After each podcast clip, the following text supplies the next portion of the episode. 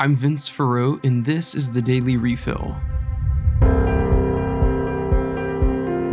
Up first today is an update on the fighting in Ukraine. In a new development, the leader of Russia's Wagner mercenary group has said that he plans to pull troops out of key battle areas in Ukraine due to Russia's inability to supply sufficient ammunition to them. The video he released detailing all of this was gruesome, featuring the violence and carnage that his troops have faced and suffered.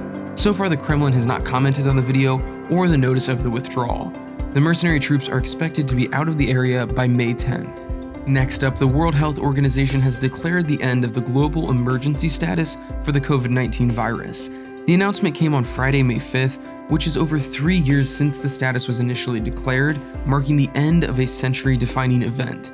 The number of deaths per week due to COVID on average dropped from over 100,000 people to around 3,500 people. Now, these numbers aren't negligible, but they're in a far more normal range for the virus.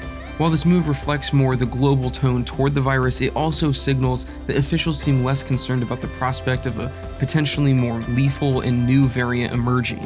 While not impossible, it doesn't appear to be a major threat in anyone's mind at this point. Finally, in exciting news for England, King Charles and Queen Camilla were formally crowned King and Queen of England on Saturday, May 6th. Even if you don't care for the regality of the event or the monarchy, this was still an historical event and one that hasn't happened in 70 years so it's worth looking at some of the highlights of the event if you have time. It's also interesting from an ecumenical and political perspective to look at the Church of England, the monarchy, and how other religions were involved in the ceremony regarding national loyalty while also preserving their own beliefs.